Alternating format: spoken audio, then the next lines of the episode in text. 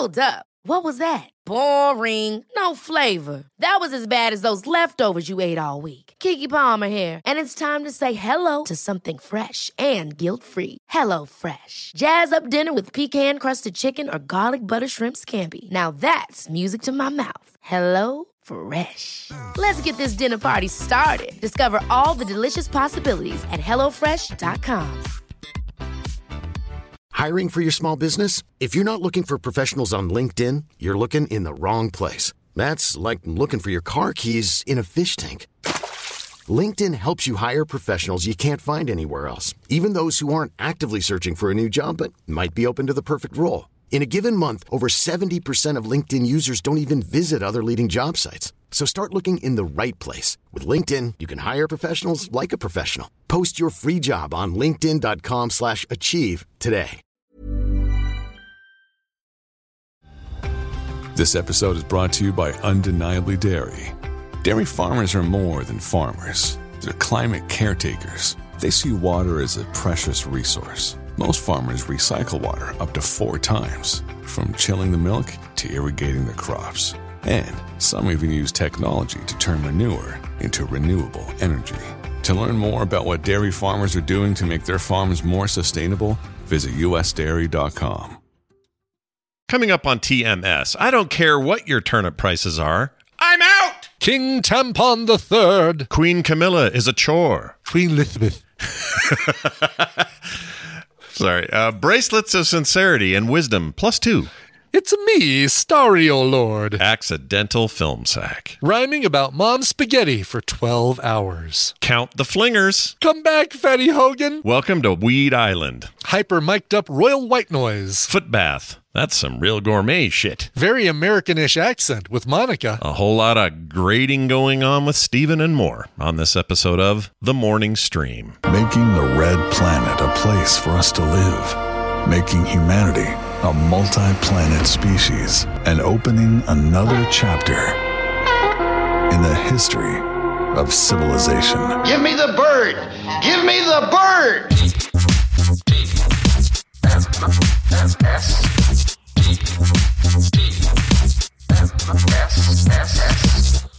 Their milkshakes bring all the boys to the yard. This is The Morning Stream.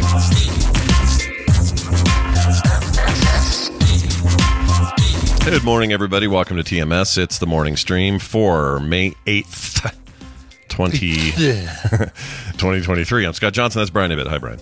Hello, Scott. Hey. How are you? Good.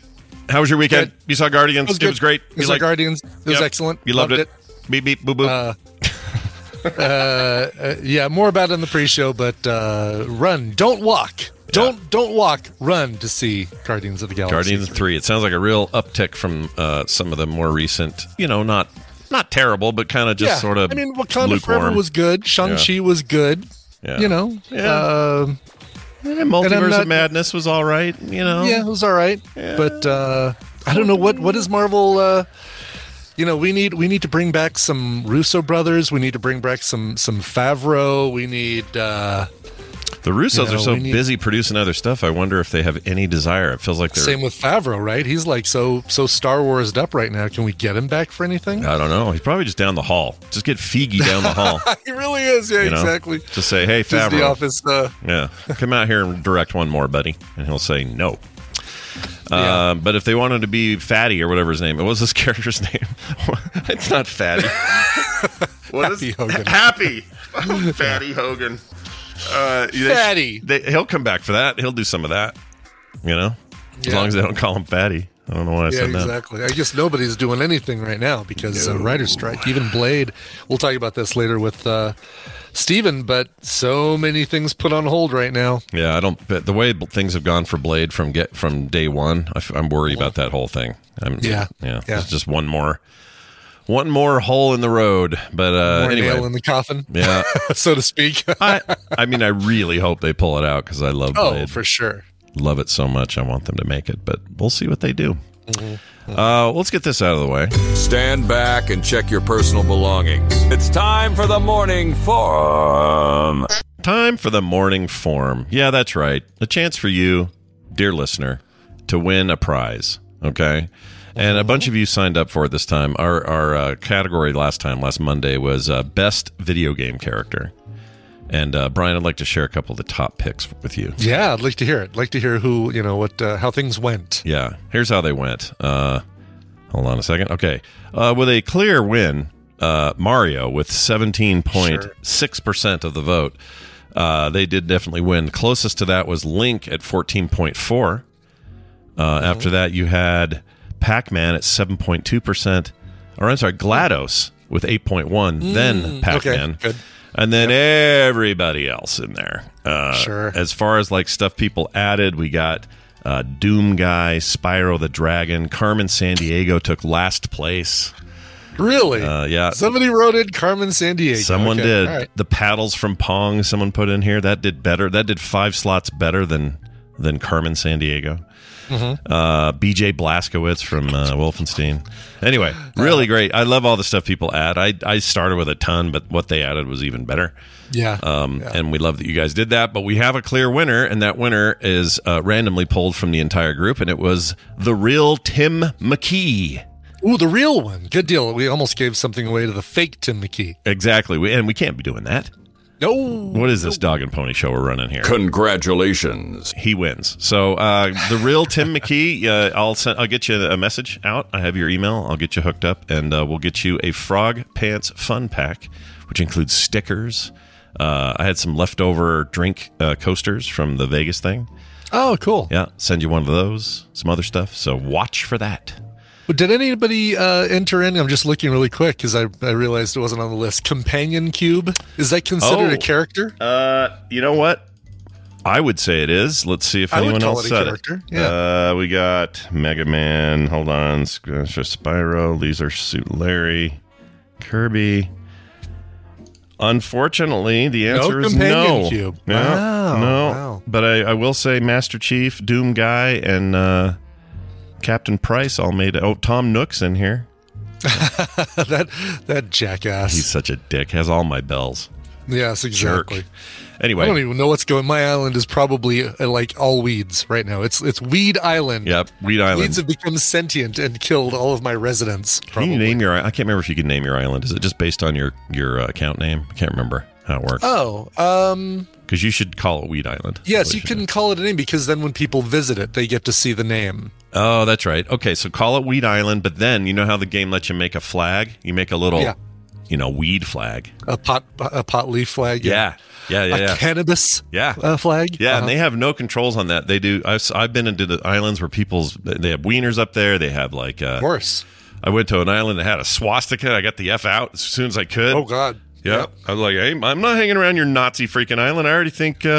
I already have questions about Tom Nook. I don't need any more of those confirmations. Anyway. Capitalist raccoon. That's right. What is he, a bear? Whatever he is. Whatever that is. Trash panda. What is he? Oh, he is a raccoon, isn't he? Is he a raccoon? Yeah, which makes sense, doesn't it? Because those are dicks. Those are dick animals. There's one that's not. Oh. You know, good old Rocket. He's not. I can't wait Rocket's to see where that goes. Hey, what do you think about these? Well, you know what? Maybe we'll save it for later. I'll save it for Steven. I got a real rumor in my head. Ooh, okay. All right. Based on the Guardians. I haven't even seen Guardians yet, but I have a rumor based on Guardians and some DC business. We'll get to all that. Ooh, can't wait to find out. Yeah. Love to hear it. Stick around, everybody. It'll come later. All right. Today's Morning Forum. Best television spinoff of all time. Here are some of your choices. If you go to frogpants.com/themorningforum, you'll have choices like obvious ones like Frasier and Better Call Saul. I also included The Jeffersons, Happy Days, Maude, The Simpsons, Benson, Melrose Place, Lou Grant, and more. There's a ton on here. Mork and Mindy, if you're so inclined. Sure. Then you can, of course, include your own in the other category if it's not seen here.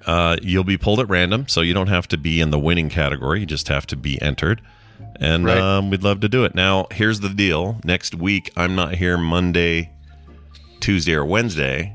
Okay. And as a result, we'll just save the winner for this for the following Monday. Oh, so it'll still be on Monday. It'll just be 2 weeks instead of one. It'll be like the one we did while we were in Viva TMS Vegas. Same deal. So I guess I'm lifting on the 15th, 16th, and 17th, it looks like. Yeah. That's fine with me. Just lift away. Actually, freelance probably will...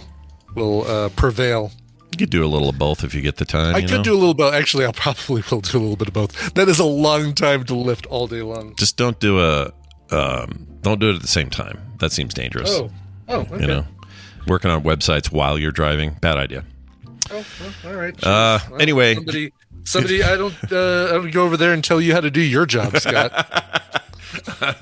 I'm drawing right now. I'm literally drawing right now. Just kidding. Frogpants.com/themorningform. That's where you enter. And a few of you got a sneak peek at that because you were in the Discord yesterday. So congratulations to our future winner. All right.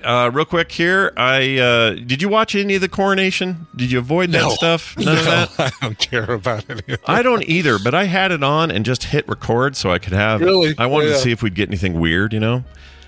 We got a few... Go ahead. See some of your videos. Yeah. We had some weird stuff happen. So, for example, well, let's just play some of this. Here's some audio for you. Here's the moment that we have all been waiting for: the crowning of King Charles. So, what it struck me as this was a lot of American TV head people pretending to be really stoked about the crowning of King Charles. Right. That's the second time that Prince Charles is crowned. Yeah, that's right. Let's not visualize the first time, shall we? They didn't really have a lot of pomp and circumstance around his first crowning, other than, you know, we knew he was born. Right. Here's this King's thing right here felt like a video game to me. I'll play this bit. Receive the bracelets of sincerity and wisdom. It's the most RPG sounding bullshit. No kidding. Like the king is in another castle. I hope all this gear he got was like color coded, so you knew if something was like legendary or rare or whatever. Right. Ooh, this one's orange. Excellent. This must be really good. And here's the thing I don't understand. I checked all of the coverage, BBC's, all the national news coverage here and everything, and they all had this sound when nothing was happening.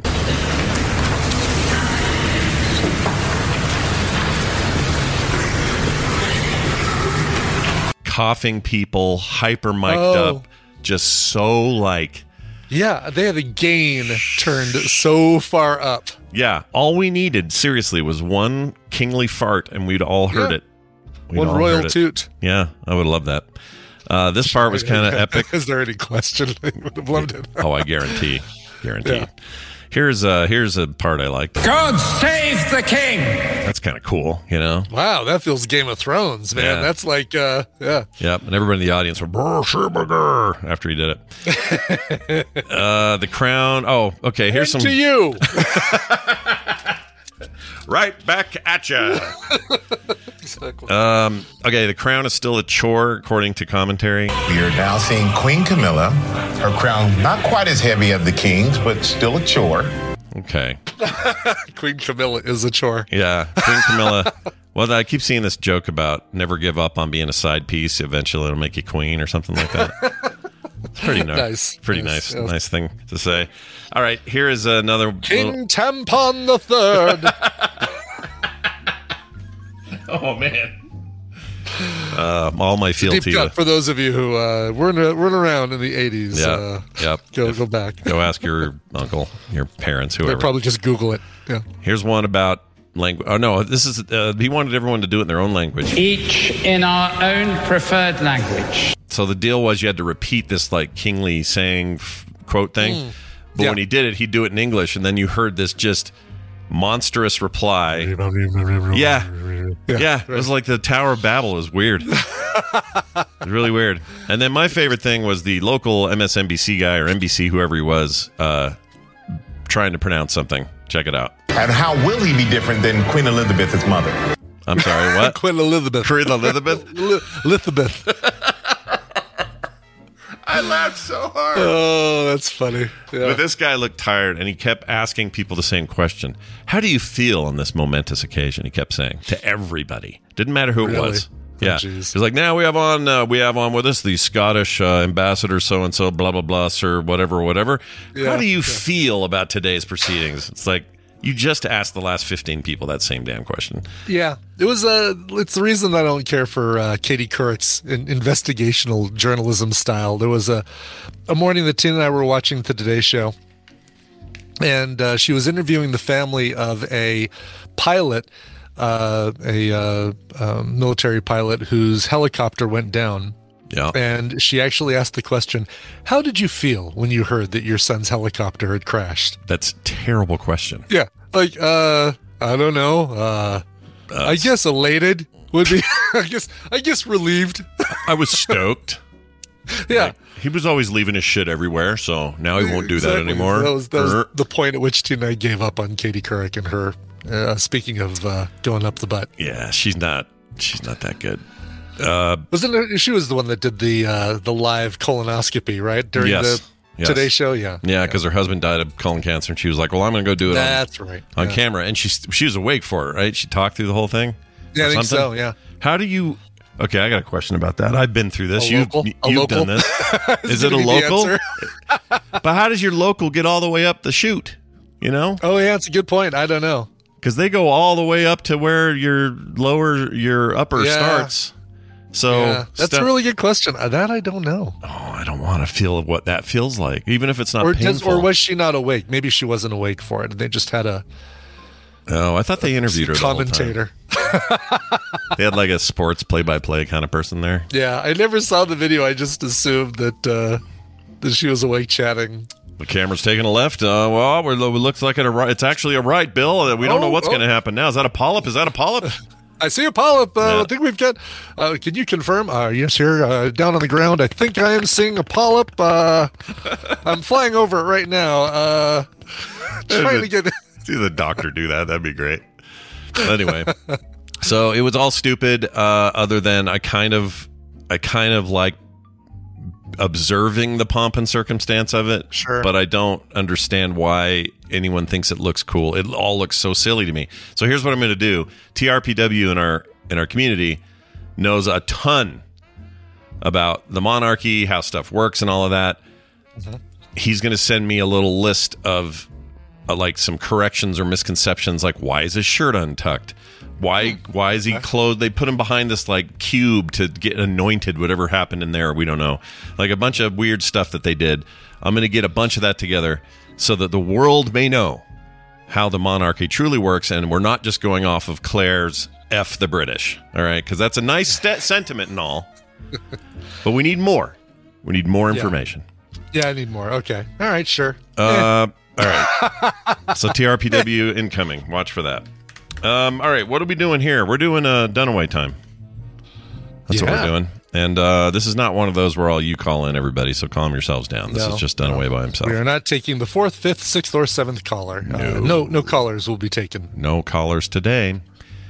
He's ringing. We have the rings of ringage.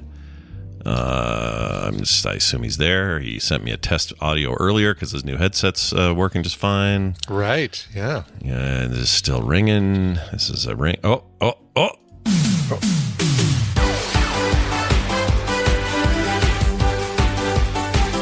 Hey, look who it is. Brian Dunaway joining us from South Carolina, the home of all good things. Except for one. Oh, wow. Except for one. Is that on our license plate? Oh, hi, Scott. I think it is, yeah. There's not a lot of room, so they just put the second in flight or whatever it is on South Carolina. Yeah. Enjoy our palm tree and moon combination. Mm-hmm. What is it? Beautiful places and smiling faces or something like that? We're the Palmetto State. Is that? Something like that. Okay, that's cool. Brian, what's yours again? What's Colorful Colorado. Okay. And mine is Mile High State. No, just Colorful Colorado is what we have. Ours is just Beehive State. We're busy as bees. Yeah. That's what they say. I don't know if it's true, but they say we're busy as bees. Yeah, the plate is. I feel busy. I feel busy as a bee. Home of Beaver. Anyway, home of Beaver. Hey, check it out. You're here. We're going to play a game, and Brian Ibbett here has the info, who we're playing for, what they might win, and all that stuff. Brian, you want to take that away? All that, yeah. Okay. Welcome to The Morning Half-Ass is a trivia game where I'm actually going to be giving the two of you the answers. I'm going to give the two of you a category and 6 possible answers, 3 of which are correct and 3 are incorrect. Depending on how confident you feel with the category, you can provide 1, 2, or 3 guesses, but if you get any of those guesses wrong, you get 0 points for that round. Get 1 right and you get a point. Get 2 right and you get a bonus point for 3 points, and if you get all 3 correct, you get to 5 points total. Player with the most points after 3 rounds wins the prize for their contestant. Contestants have been pulled from members of the Tadpole that aren't able to listen live. Scott, you are playing for Jim Vick in San Carlos, California. Nice.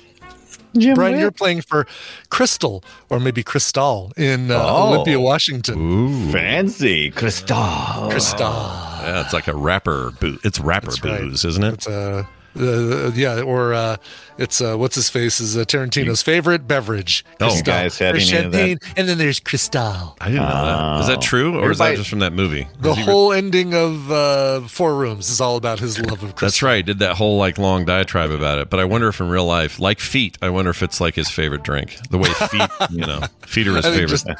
I think it's just foot bath is his favorite drink. Gotcha. That's his favorite. Bath water. He's a fan. You're playing for Rollerdrome, Heroes Hour and Demon Turf on Steam, courtesy of Wesley. We'll get to talking about those. I thought you said Demon Turd. I had one of those this morning. Yeah, Demon Turd. It's sentient. It's taken on a life of its own. Let's get to your first question here. Remember, I give you 6 answers. 3 of them are right, 3 of them are wrong. You guys have done this for over a year now. It should not be a question. How we play the game. Should be all straightforward. Let's talk about left-handed people. Which of these 6 people are left-handed? Your choices are Marie Curie, Hank Aaron, Tom Cruise, J. Edgar Hoover, Pablo Picasso, and Stephen Colbert. 3 of those people are lefties. 3 of them are righties. Oh, I think I know one only because of something I observed once. Oh, interesting. Okay. I'm going to say 2 of these. All right. I put 3, and I'm totally guessing. Yeah. Yeah, you both settled on Stephen Colbert and Hank Aaron. Yeah, neither of them. Damn it. Lefties, J. Edgar Hoover is, which was the third guess for Brian. But Tom Cruise is a lefty. Marie Curie and J. Edgar Hoover. No idea. So what I thought I knew, I don't know. I thought I saw... So when Stephen Colbert would like pull out the popcorn... Yeah. I swear he always ate it with his left hand, and that's what... Oh, yeah, yeah, that meme of him sitting there eating popcorn. Oh, no, I guess that's Jon Stewart that's got the meme of eating popcorn. I think they both might have one, but the one I saw of him doing it, I think it's reverse film. You know what I'm saying? Like when, kind of like this stream, you're seeing me the right way, but I see myself backwards. I think that's why. Damn it, I don't know about you, but when I go to the movies, I eat the popcorn with both hands. Tina has to hold the tub while I shovel it in, because... What's this hand doing while the other hand is putting popcorn in my mouth? It should be getting more popcorn is what it should be doing. I agree. Do you use the pincer move, or you like just grab one piece at a time, or do you like grab like a whole handful and just sit there and take it out like a cup? I'm like the claw machine at a Dave and Buster's. I dip my hand down at the bowl. I grab what I can, and then I shake it off. Shake the hand to like release any loose kernels because I don't want them to land down my shirt. Back into the thing, back into the pile, and then I've got a good cluster of popcorn that I can then put into my mouth. Perfect. Nice. Just don't strap it to your face. What are your techniques? Same? Mine are. I just keep it with me as long as I can, and then someone will eventually ask for it, and then I pass it down. And then I never. I'm like one of those shovels. I shovel in there with my left hand. Oh, do you do a scoop? Okay, yeah, like a cup. I cup my hand and I use my other hand to daintily eat one at a time. Oh, gotcha. Okay, so you get your own little. You provide your secondary bucket with your hand, and then you eat a smaller bucket. Yeah. Okay. Yeah. You feel like you're doing it okay. That's an okay way. I don't shake mine off though. Once my hand goes in, everything that touches it comes back out.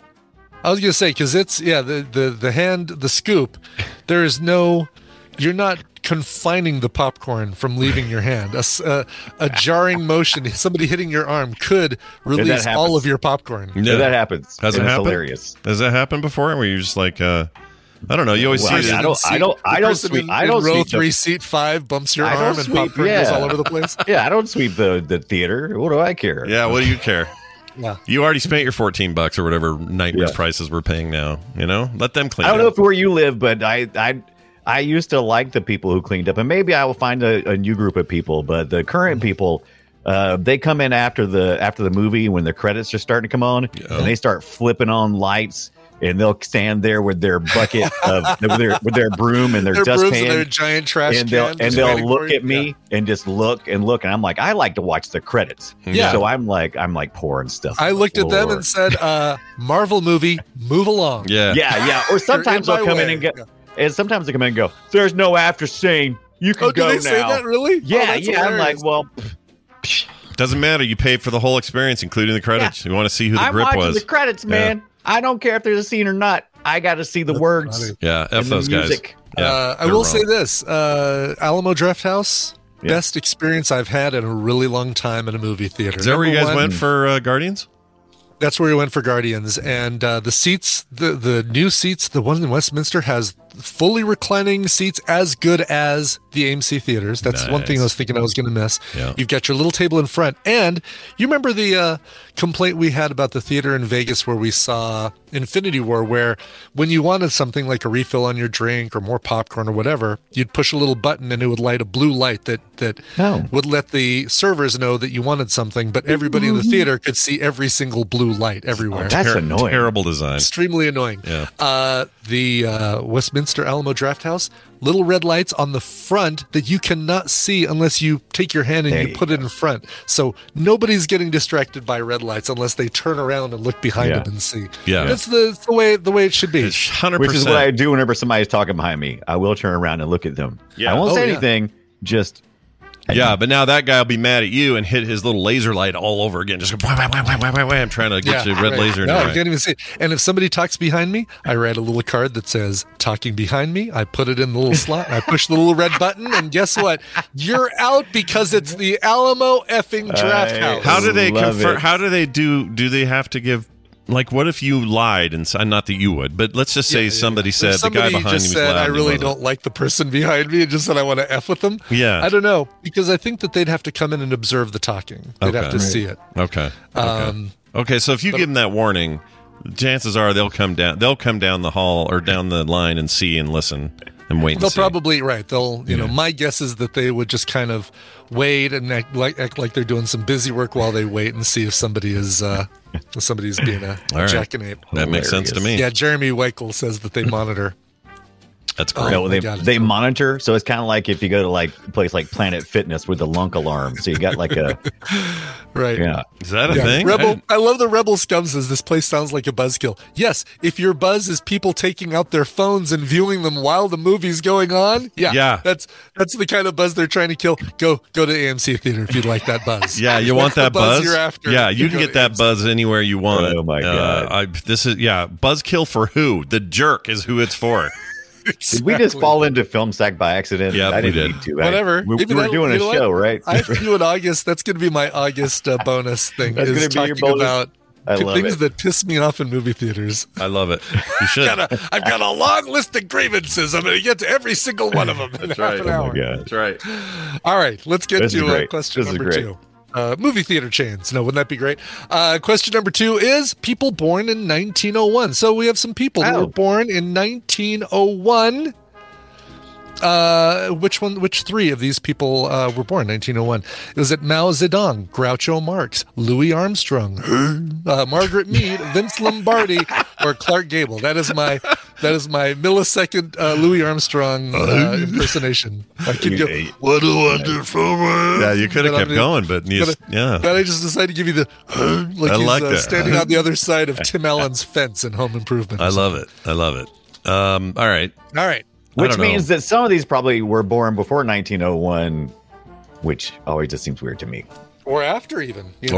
That's true. Yeah. Oh, yeah, that's true. Yeah. One around 1901. Mm-hmm. All right. I've chosen two because I'm not confident at all in my ability to say three. Yeah. All right. Well, both of you chose Vince Lombardi, who was born in 1913. Son of a butthole. That youngin. Gable, Louis Armstrong. You each had one correct with your bad choice. I almost went with Clark Gable. And cultural scientist Margaret Mead. Samoan cultural... Well, she studied Samoa. She wasn't Samoan herself. Clark Gable, Louis Armstrong, Margaret Mead. I did not know who Margaret Mead was. I feel bad. That's all right. I knew of her because of a Sparks song, of all things. Oh, my gosh. Wow. You know... Who says that music is not educational... Not me. Especially, who says Sparks isn't educational? I'm impressed. That's amazing. Yes. Oh, brand new album from Sparks, by the way, this month. Come out. Have you heard it yet? Have you got a sneak peek? I've only heard the song The Girl Is Crying in Her Latte, which has an excellent video starring Cate Blanchett. Oh, my gosh. That's a pretty good get. That's good. She is not. Break that out and watch an Alamo Drafthouse. Yeah, go ahead. Just watch it on YouTube. It's worth watching. Yeah, okay. It's some of the weirdest Cate Blanchett stuff you're ever going to see. All right, I swear to God, it really is. All right, sign me up. Let's get to question number 3. If you guys have a fighting chance on this one. World records that lasted longer than 12 hours. World records that lasted longer than 12 hours. Table tennis rally, giving tattoos, freestyle rapping, spinning a basketball on one finger, jumping rope, and planking. Lasted more than 12 hours. Lasted longer than 12 hours. That's kind of confusing because I was like, it stood for more than 12 hours. And I was like, no, he means it took 12 hours to accomplish. Exactly. For example, the first item, a table tennis rally, 2 people batting the thing back and forth for 12 hours or more. And I will confirm that I have I searched the 3 that are not, and confirmed that nobody has broken those records since this game came out. Interesting. All right. Oh, my Lord. That doesn't seem possible. This one does seem possible. I feel like I got to go 3. Just got to wing it here. Well, actually, no. This would be the time to just get a point. This would be the time. Right. You nothing to lose. Right. I mean, you either go big or go home, and you're already home. You're already home. So that's true. Be big. I sleep here. All right. There. I've done it. All right, let's see what you got here. Brian did play it safe and only guessed one. You guys both thought planking.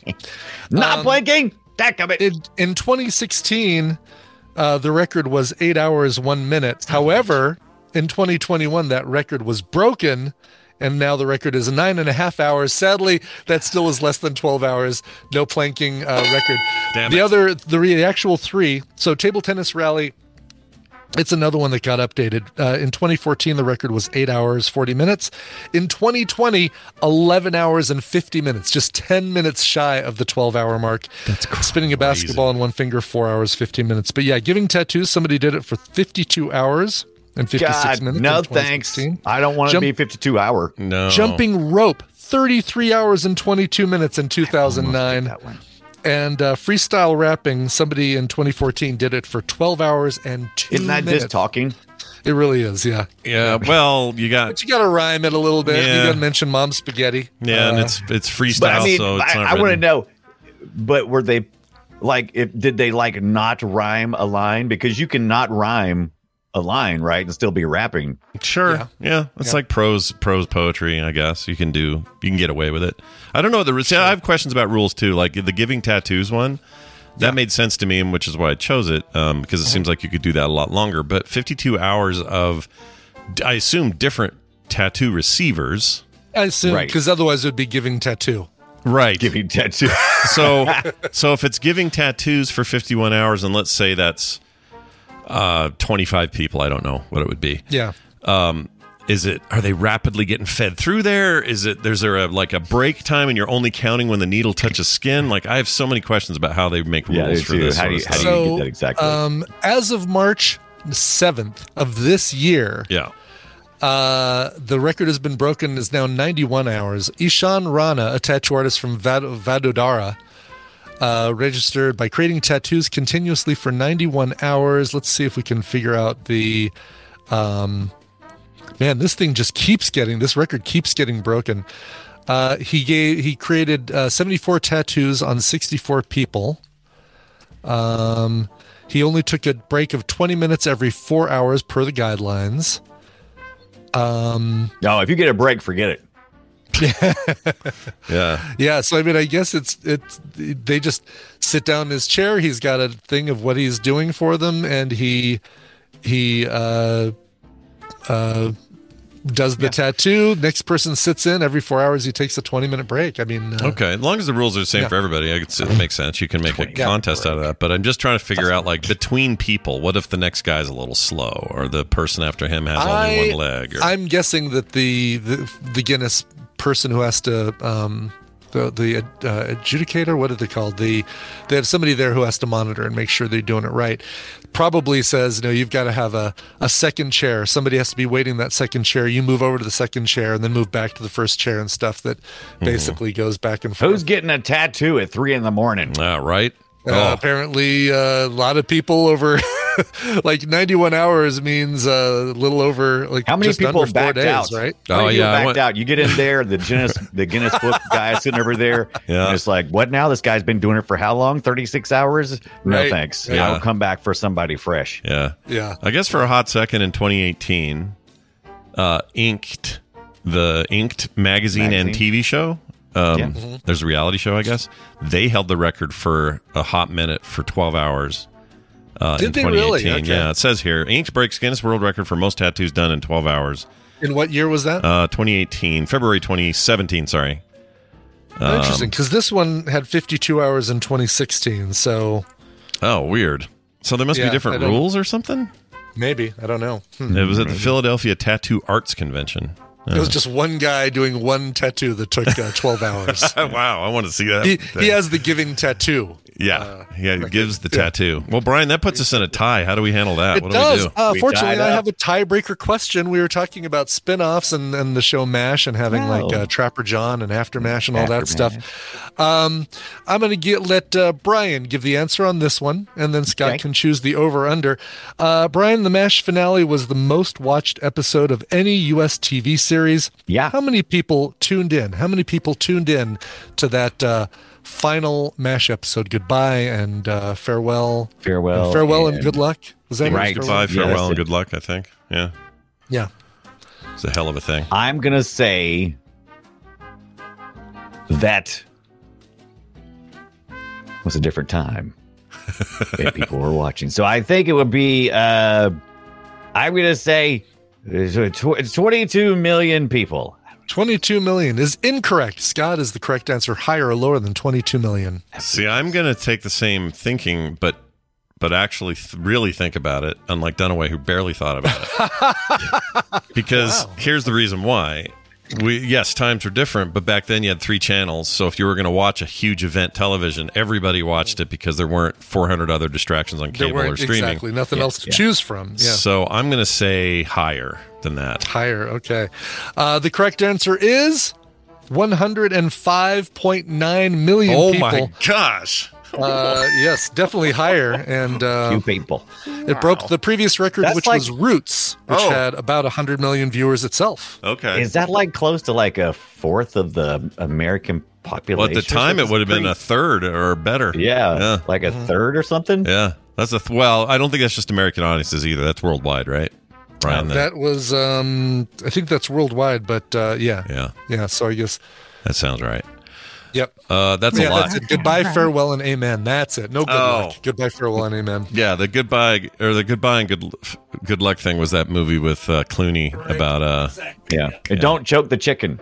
Don't choke the chicken. It's the baby. It's a baby. That chicken. That's right. Baby. And if you really, this is how you know if your friends are good friends, if they write goodbye to you out of a bunch of barrels on the ground and rocks. Yeah, and rocks. So you can only see it from the sky. That's how you know true friendship. Exactly. I'm not going to say goodbye to you, until you're way far above me, and then it's like, oh, you were nice after all, hot guy. And then he rides off on a dumb motorcycle. Anyway, there's your AJ that wrote it. Yeah. There's your deal. That was awesome. So who won? What'd they get? So Jim Vick is getting a copy of Roller Drome and Heroes Hour on Steam, and Crystal, you're getting Demon Turf. All 3 games courtesy of Wesley. Fantastic. Wesley. Thank you, Wesley. You did a great job. Hey, Dunaway, do you want to add anything to your already amazing discourse we've had here with you today? Yeah. If you haven't been watching us play Twisted Metal, we'll be talking about that Wednesday night. So Twisted Metal for our Play Retro show. Yeah, Twisted Metal rocks, by the way. It does rock. Yeah, and there's a series coming out, right? Yeah. I'm playing 3 and 4 tonight on my Mr. FPGA. It's coming. What's your favorite character to play? Sweet Tooth. I'm not a Sweet Tooth guy. I think I like the guy he sucks, but it's the most fun. Yeah, he's fun. I like the dude. I like the cop. In the first game, I think. Mm-hmm. I think the cop car is really fun, and also the guy who's basically a human tire. Yes. The Axel. Yeah, human tire. Axel is his name. Is that right? Yeah. It's right. Monster Truck's great. Yeah, they're all good. I love that game series. I wish Sony's missing out on not having a game that's like a big battle royale version, modern with a modern graphics engine. Totally. And all that. I don't know what their deal is. So there's rumors they're working on a new game, so that'll be good, but. But, yeah, we'll see if that TV show's any good. It's got your Falcon slash Captain America. Yes. Yeah. The teaser looked amazing. Yeah, it looked so cool. Excited. Well, there you have it. Brian Dunaway. Kiss our butts. No, we'll see you next time. Okay. That was enough time for me to get links out to people. How that's fantastic. Was that time? Yeah, that was very perfect. That's perfect because we're going to do one news story. Hey Brian, this today's news is brought to you by Flavor Blasted Goldfish. Yeah, it's embarrassing. Look, I'm not saying okay. Don't think I ate it in one sitting, but I ate this. You did, but you did. It took about 3 days of snacking. Okay, all right. I'm not recommending this. This is a bad idea. Don't do this. Okay. Yeah, I'm sure. What was the blast of flavor? Like what was the flavor? Cheddar jacked. So it was cheddar and jack cheese, and they were fantastic. All these flavor blasted. This is my little snack bowl. I bring this down here. I like load the snacks in the kitchen, and then I bring the snacks down here, and then. Such a better idea. Yeah. I usually, you know what? Lately, I've done that. My office. Lately, I've done that, but I brought down two evil things, that and a thing of Pringles. So really, lately you don't do that. So lately, I don't. Yeah, lately. in the immediate lateliness, I have not done it. That's right, exactly. All right, quick news story here: secret plans from a British nuclear submarine found in a toilet. That's the best place to find them. Yes. Oh, those British. They can't win this week with the coronation. Now this. No. Nuclear submarine plans in a toilet. Yep. Secret nuke sub plans were found in a toilet cubicle at the Weatherspoons pub. Many Bothan plumbers died trying to retrieve these plans. That's right. It's important stuff. Classified files on 1.3 billion pounds. What? Classified files on 1.3 billion pounds HMS Anson have been dropped in the Furness Railway in Barrow, Cumbria, Britain, press informs. None of that made sense because nothing makes sense over there when you try to describe stuff. So the submarine is the HMS Anson. It's a $1.3 billion sub. Yeah. And the toilet was found in a pub called the Furness Railway in Barrow in the township of Cumbria, or the county Cumbria in Britain. Yeah, but you were born half British, so you don't count. Sure, so I half understand it. You half understand it. No, you fully understand because you got more British blood than I do.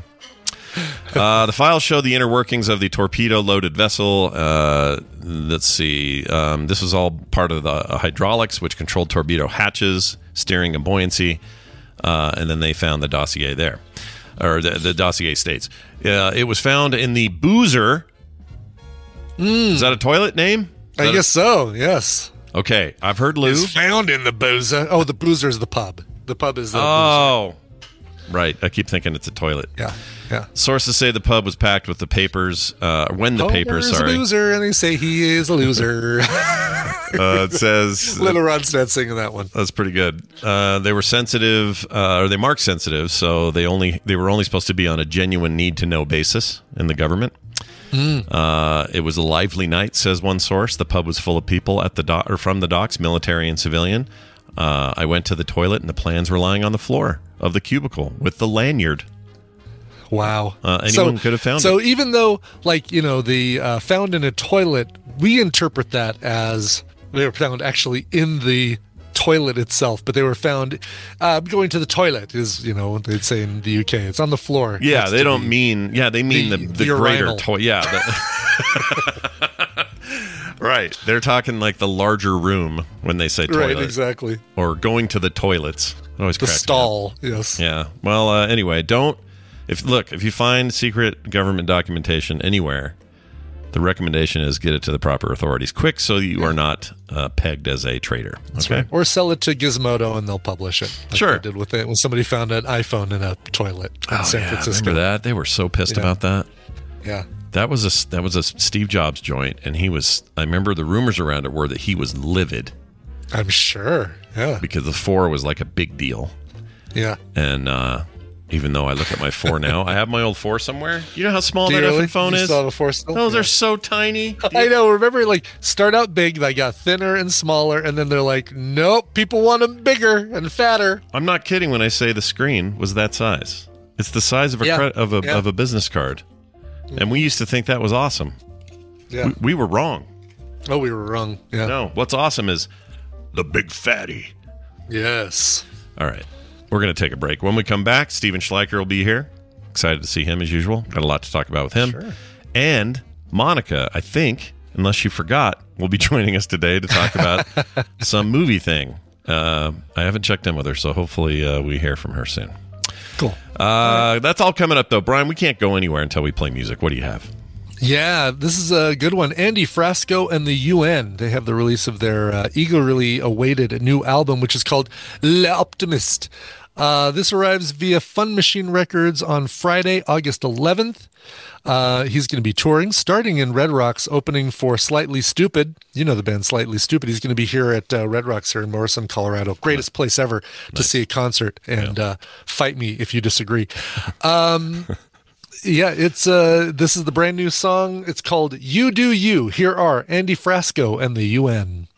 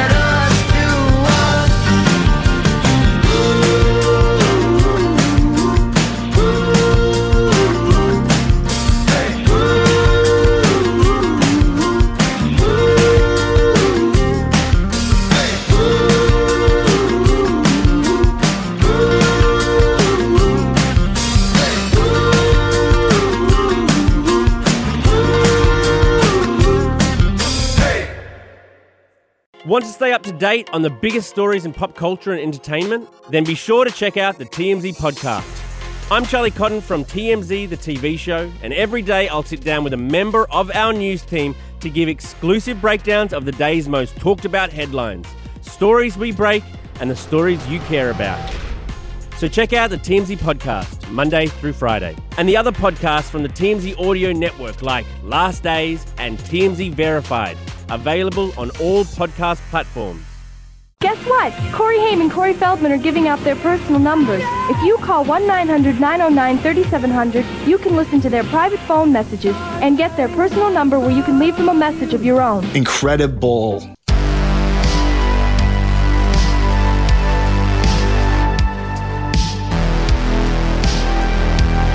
This is The Morning Stream. Hold on to your butts. Ah, why did that stop? There it is. Sorry.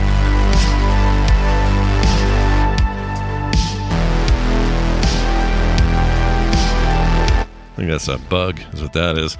Little Farrago bug. Little Farrago bug. It's early days on this new version. Anyway, hey, Brian, that sounded like it'd be a real cool song. What? Who was that again? It was a real cool song. Andy Frasco and the UN, the brand new single You Do You from their upcoming album, L'Optimist, which comes out in August. I don't know if you saw this, but the Aces have a new album coming out pretty quick here. Ooh, cool. I should get notified because their publicist is one of my frequent contacts. So I think it's called Always Get This Way is what it's called.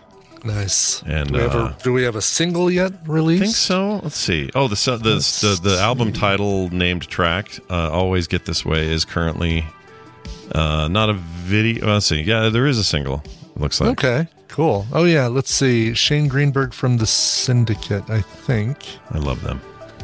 Yeah. Yeah, really. Oh, good. Like I'm going to have to listen to this later. Nice. Local girls do good. That's right. All right. Let's Steven it up because he's the man. He's going to do it. He's going to get in here. He's going to make a difference in the world. Where's it? And now welcome Steven to the show. He's a huge freaking nerd. Dollar bills, y'all. Hey, look who it is. It's Steven Schleicher, busy grading papers and making shit happen over there. Oh, yeah. That's exactly what's going on. Yeah. You probably have a lot of that going on right now, right? This time of year? Yep. Yeah. Reading business plans for my technology innovation class. Yeah. Mm-hmm. Grading final documentaries for the advanced video class. Yeah. And seeing how many students in the intro to electronic media class have plagiarized their papers. Oh. Does that happen a lot? You get that? It happens more often than you think. It's a freshman level class. Okay. So it does happen quite a bit in that. Well, okay. Actually, I'm glad this came up because I always wanted to ask you this. All this chat GPT stuff, right? These large language models that are really good at like pooping out text and corrections and full papers and stuff. My first thought when I heard about those things hitting the scene is I went, oh, students, we're all getting better grades now because now they're just going to cheat their way using ChatGPT. Or are you guys seeing that? Are you fighting that? Like, not in any of my classes. There are some instructors that are totally okay with it and they're just like, hey, use it as a tool, but realize that it's not 100% accurate and inaccuracies are going to lower your grade. So. Yeah. Okay. Good. I was curious about that. Hopefully. Oh, no, there's definitely some instructors out there that are like, the sky is falling. I'm sure. That's why most of my stuff is project based. So when my kids were very small, it was Wikipedia that freaked everybody out. And they were, teachers or whatever were banning kids from using Wikipedia for research projects and stuff. But now that's totally cool to. It's as any other reference. It's like looking up something in an encyclopedia. I mean, it depends. I guess for me, it's like, hey, Wikipedia is great as a starting point. Mm-hmm. But at the bottom of the Wikipedia page, they link you to all the original sources. Use those. Yeah, use them. Use them. Right. Yeah, you want summary? Great. Go to Wikipedia. Yeah. You want like deep dive and your grade depends on it? Go read a book, you weirdo. That is a really good way though, using the citations at the bottom to go and find the articles and get the true, as opposed to the paraphrasing and the stuff. Yeah. It's a really good way to do it. The only hard part of ChatGPT is back in the day if you had a problem with Wikipedia, you could tell when someone copied Wikipedia because you could go look at it and go, oh, they just copied and pasted this or changed it a little, but I can still tell. In ChatGPT's case, a lot harder to tell that they used it. So, you just got to count the fingers. When they, if they mention fingers in the article, fingers are always just misspelled. It's always like PHINGER. Flingers. Flingers. I love that idea. Text-based AI can't get fingers right either. That's funny. But yeah, I don't know, man. I just, I guess, hats off to you during this dark time where you have to grade all these papers. Anyway, let's talk about some fun stuff. Guardians of the Galaxy, according to Brian and many others I've talked to, was really good, but it also did really well money-wise. How did things go over the weekend? Well, Chris Pratt dethroned Chris Pratt this weekend. Here in the United States, $118 million in the box office, just about $2 million shy of what they expected it did at $120 million. That is down from Volume 2, which was $146 million. Mm-hmm. But they ended up making $289 million worldwide. So that is a pretty good haul. It's a me, sorry, oh Lord. There you go. Wow, he's having a pretty good year, I would say. He is, yeah. Is it on track to have a good second? You know, like you always want to know how that second weekend goes, right? Because that's your big. Yeah, I think probably the second weekend is going to be a lot better, because the interesting thing is, if you look at the box office trend, Sunday they expected the box office receipts to be lower. It was actually higher on Sunday, and so I think next weekend you're going to see a big bump, especially as so many schools are wrapping up. Graduation in the next week or two. I think this will hold pretty strong over the next couple of weeks. Okay. What's our next big tentpole film? We got Indiana Jones in June. Late June. Yeah. Yep. Yeah, so there's something before that. July is Oppenheimer. What am I thinking of? There is something before that. Hypnotic. There's some sci-fi thing coming out this weekend with Ben Affleck. We've got Spider-Man Across the Spider-Verse coming out in about a month. Yeah. Ooh. Yeah. And then we have Transformers Beast Wars or Rise of the Beast on June 9th. Okay. And then The Flash on June 23rd. And then Indiana Jones on June 30th. So Guardians really has potential to at least last a month at the top before Spider-Man comes in and dethrones it. Yes, yeah. Unless people are interested in seeing The Little Mermaid, which... Oh, yeah, right. Well, that is... Yeah, people will be interested in seeing that. I'm interested in seeing that. I didn't know that was going to theaters. I thought that was going straight to Disney Plus. Or was a Disney Plus original type thing. I didn't know that. I had no idea Javier Bardem was King Triton, so I'm all in now. Yeah, right, exactly. Prior to that, I didn't really care, to be honest. I was just like, whatever. But, dude... Is he going to kill anybody with a cow air gun? Because that's what I want. Sure. I mean, flip a coin beforehand, and what are we even doing? Yeah, no, it's great. Here's my only complaint, by the way, Alamo Drafthouse. If I join their monthly service, I can't order tickets for Spider-Man until 7 days in advance. Whereas if I'm not a member, I can order it a month in advance. I can get tickets today for Spider-Man in a month, but I can't reserve my spot unless it's 7 days or less in advance, which is lame. Yeah, it's a little bit lame. But still, it's like, that just means they're doing good, right? Isn't that an indicator that they're busy and, you know, that it's hard to get in there or whatever? It just means that they want to be dicks and keep people who are paying a monthly, $20 monthly for their service, keep them from being able to pre-order in a month in advance. Yeah. What I might do is, like, get my tickets and then get rid of them 7 days in advance and see if I can really quickly grab those spots. Exactly. Like, hold out, basically just lock them down, and then release and buy the seats immediately. Do it. If I can. Do it. I'd love to hear how it ends up going. Yeah. Yeah. We'll see. That seems scary. Anyway. Scott, you said you had a rumor or something about Guardians. There was some rumor floating around. This isn't a spoiler to say that Dave Bautista has said publicly multiple times now that this is the end for Drax. Whatever form that takes, I don't know, but you know, he's not going to be in these movies anymore. He would be, in my opinion, and a few others I've read, would be an amazing Lex Luthor, in my opinion.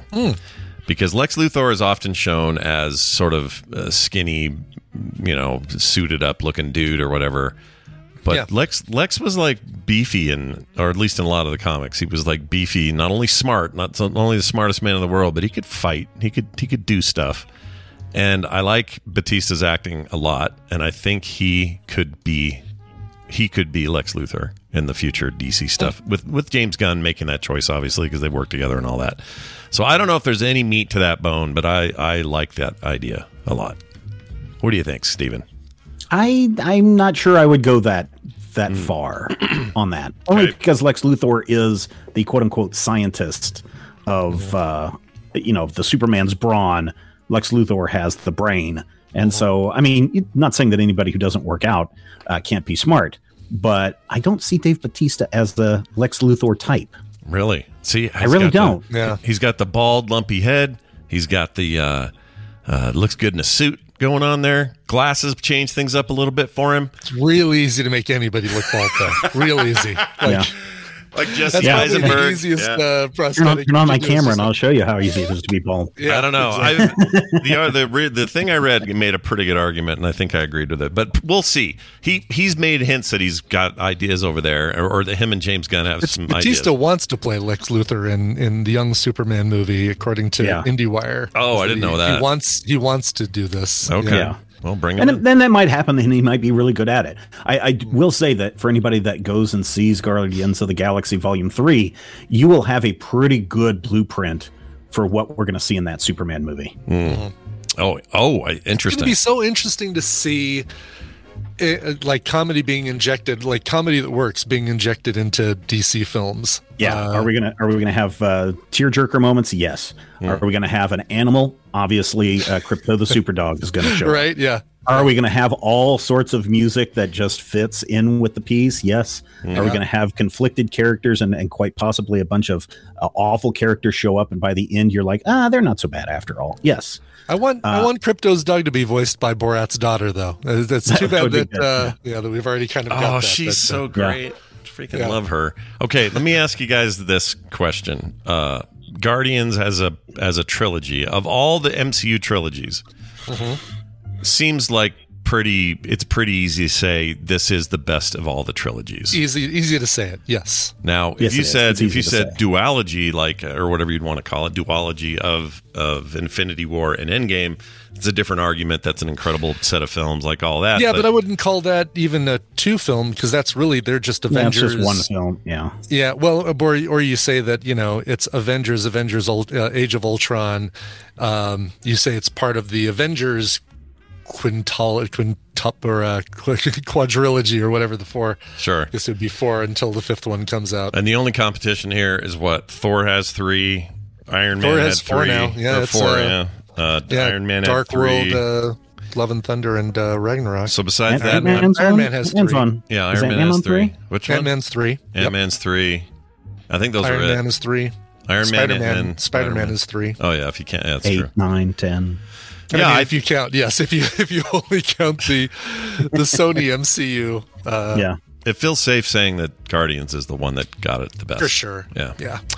Well, yeah. Most definitely. I wouldn't say that the third is. I mean, it's a very good one. I don't think it's the best one. I still like the first one. I'd go 1, 3, 2. Mm-hmm. Oh, really? That's interesting. Yeah. Brian, what would you do? Yeah. Would you go 1, 3, 2 also? See, I took another look at Guardians 2. The thing. So much of my joy of Guardians 2 is in the first 5 minutes of that Mr. Blue Sky fight with Groot dancing while the credits are rolling. The freeze frame, Drax going into the beast and fighting his way out and all that sort of thing. I think one does sit best for me, and I think I probably would go same as Steven, 1, 3, 2. 1, 3, 2. Okay. 1, 3, 2. Well, I disagree with Dr. Calhoun who says Guardians 2 is not good. I still say it's really good. Their time, the stuff with Ego is like, but the all the setup and stuff for that with Nebula and Gamora and the introduction of Mantis and her and Drax's amazing friendship that they really build upon in the holiday special and in Guardians 3. I think was really, really good. Yeah, I don't discount 2 one bit. Yeah, without Mantis, I wouldn't have an MCU crush. She's my MCU crush. Yeah, I love her. But also, Palm. Yeah, she's great. She's great. But the second one's fine. It's good. And that's what I'm saying about these trilogies. There's none of them I think are as good as the whole of this set. Like there's high points and all. Thor, third Thor is amazing, incredible. Mm-hmm. Mm-hmm. Fourth, 1, 2, better than I thought, but still kind of compared to 3. Like 3's really the best Thor movie, and I don't know, none of them hold up to this. So I guess what I'm saying is, poor Marvel losing James Gunn and his vision. I know it is. It's like to lose what I think is their current best director, or was their best director. Yeah. I thought you were going to ask about the rumor about Marvel DC crossover now that James Gunn is over at DC, and he said we're not ruling it out, but it's at least 10 years away. Yeah. It's also he's got to get in there and establish stuff with DCU before we can even think about that. As and also convincing these executives that that's a good idea is not going to be easy. Like, you're going to have to guarantee a certain kind of like crazy money. Oh, it would generate crazy money. The problem is, you know, anytime people are like, who's going to win in a fight, Hulk or Superman? It's like neither one, because it has to be an even match throughout. That's going to be the agreement, because if Hulk beats Superman, oh my God, what does that say about DC Comics, or vice versa? And so even when they did the Marvel DC crossovers in the comics, it was basically, let's make sure that this is all a draw so that no one can claim that their hero is better than some other hero. Yeah. Mm-hmm. Yeah. It'll be interesting though. I kind of look forward to seeing it if I live that long. I mean, it's only 10 years, Scott. Yeah, I know. Yeah, sure. At the rate I'm going, let's see, how many Pringles do I have left? I don't know. We'll see how it goes. All right, let's move on to the writer's strike for a second. There's a bunch of delays. Stranger Things final season delayed. Evil season 4 wrapped early. Blade delayed. Can we stop on Blade for a second? Blade is like already riddled with delays. So this is just like one more big fat delay on a thing that I swear is never going to happen. I really wanted to, but I guess it's better than going for it. Like the Rings of Power is they're doing it. I just like to remind everybody, last time this happened, Landry killed a guy for a whole season.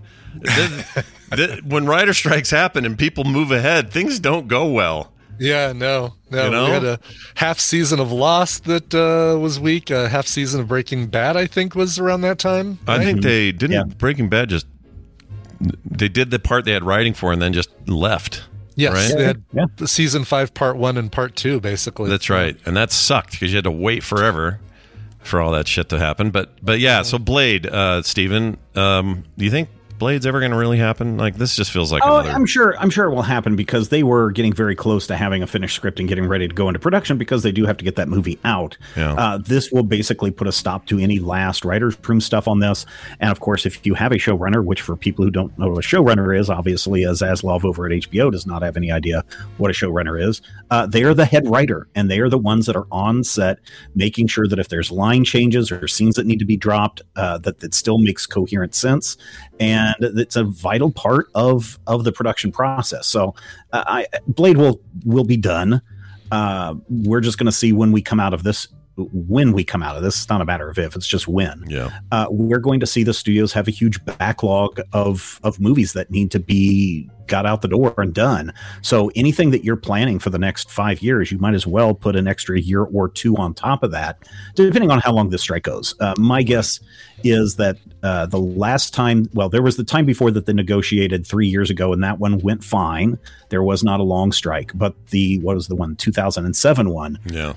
That's the one that really kicked all of the reality television into high gear. So if you're someone like me who hates reality television with a passion, be prepared for a lot more of that to start appearing on your TVs and streaming services. Boo! Yeah, unless they're good. I have no desire to see a Kardashians series. Oh hell no. relaunched or anything. And there's no way to to fast track competition shows, which I enjoy a lot more than the garbage reality shows that we know we're going to get.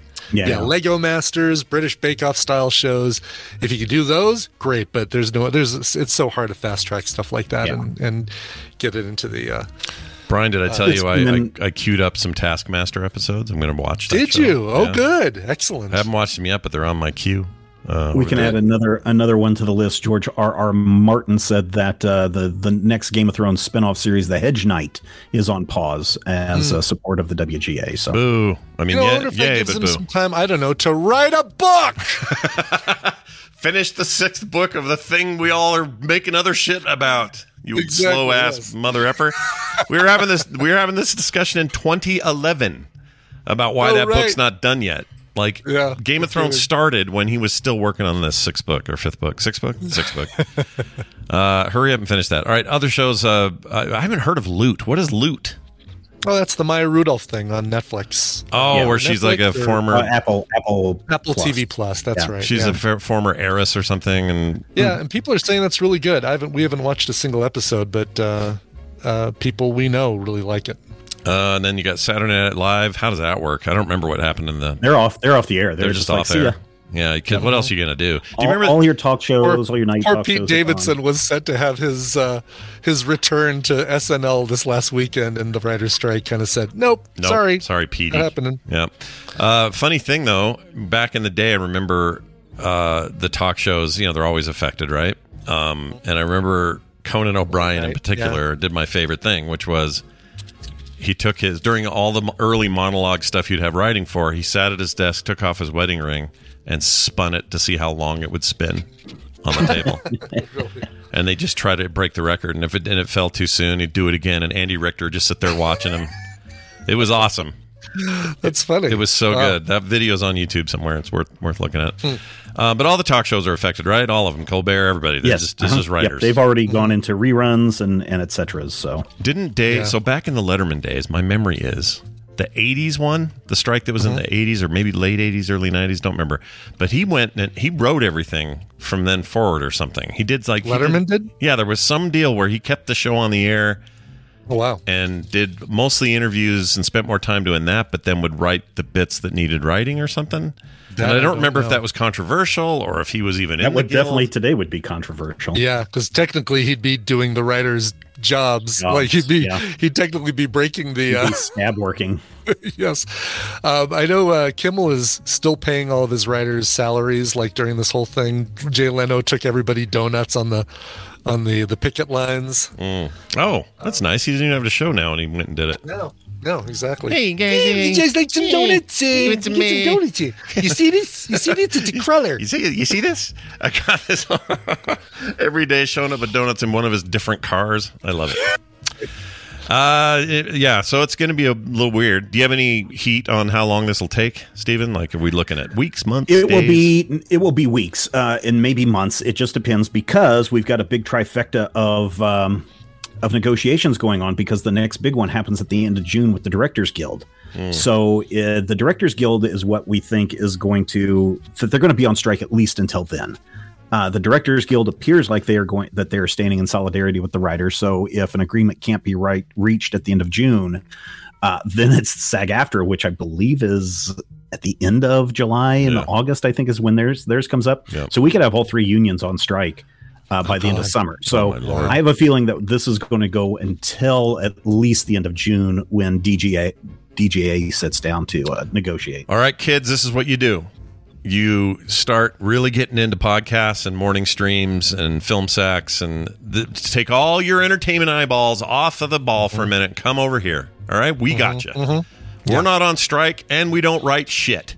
All right? That's right. We write show notes that are basically copied and pasted from news stories around the world. Which is not enough to get us into the guild. So we're safe. We're a safe zone. All right, Stephen, does this affect comic book writers? I was just curious. No, it depends on, what their status is. Certainly it affects comic book writers if they are in any talks to have their stuff adapted into a screenplay. And of course, if they are a WGA writer, you're only striking against the struck studios. Got it. So I suppose technically if someone is a WGA writer, they really need to contact their board, because if you're a WGA writer and you're working for Marvel or Warner Brothers, those are struck studios and they control the comic book. So I don't know. I don't think it does. Certainly journalists are excused from this as well, unless they are currently working on a project. But the only thing that affects is if you've got a project that is in production or moving forward, even in talks. So like the Mark Millars of the world, he could be affected because he's got a foot in both sides.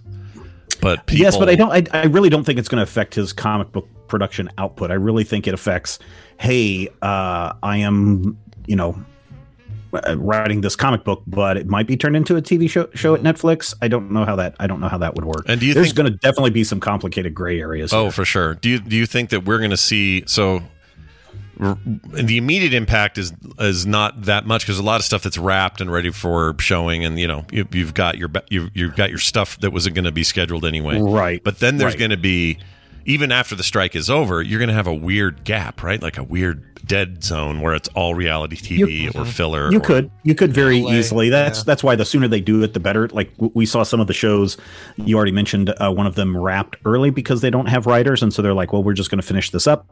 There are other shows. So the nice thing is that a lot of this happens at the end of a lot of these seasons. Mm. And so you have the summer rerun stuff. Most shows don't come back until October anyway.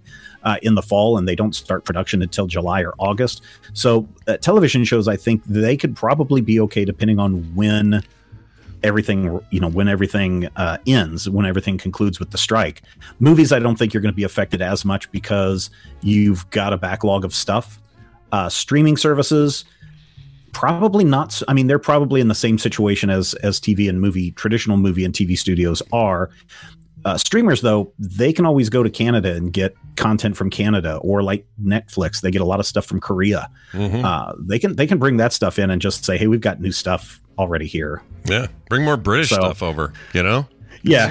But I think that if it goes until June, you're probably not going to see the return of any of your TV shows until probably January. And for movies, you're going to might as well just take all of the dates that have been announced and push those off at least a year, maybe year and a half. Okay. Jeez. Wow. I would make a recommendation for our listeners.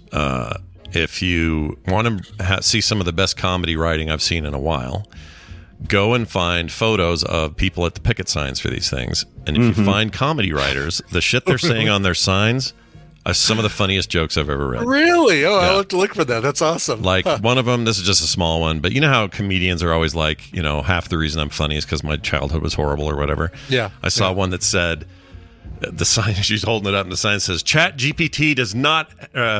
ChatGPT does not have any childhood trauma or something like that. And there's lots of stuff like that. Great little in jokes and amazing writing. So I'm just saying, support the writers, but also go look at some of the shit they're writing. Support the writers. Because that writing is amazing. Yeah. I would also encourage people to track down the 2-page PDF document that the WGA sent out last week on Tuesday when the strike was announced that said, here's what we want.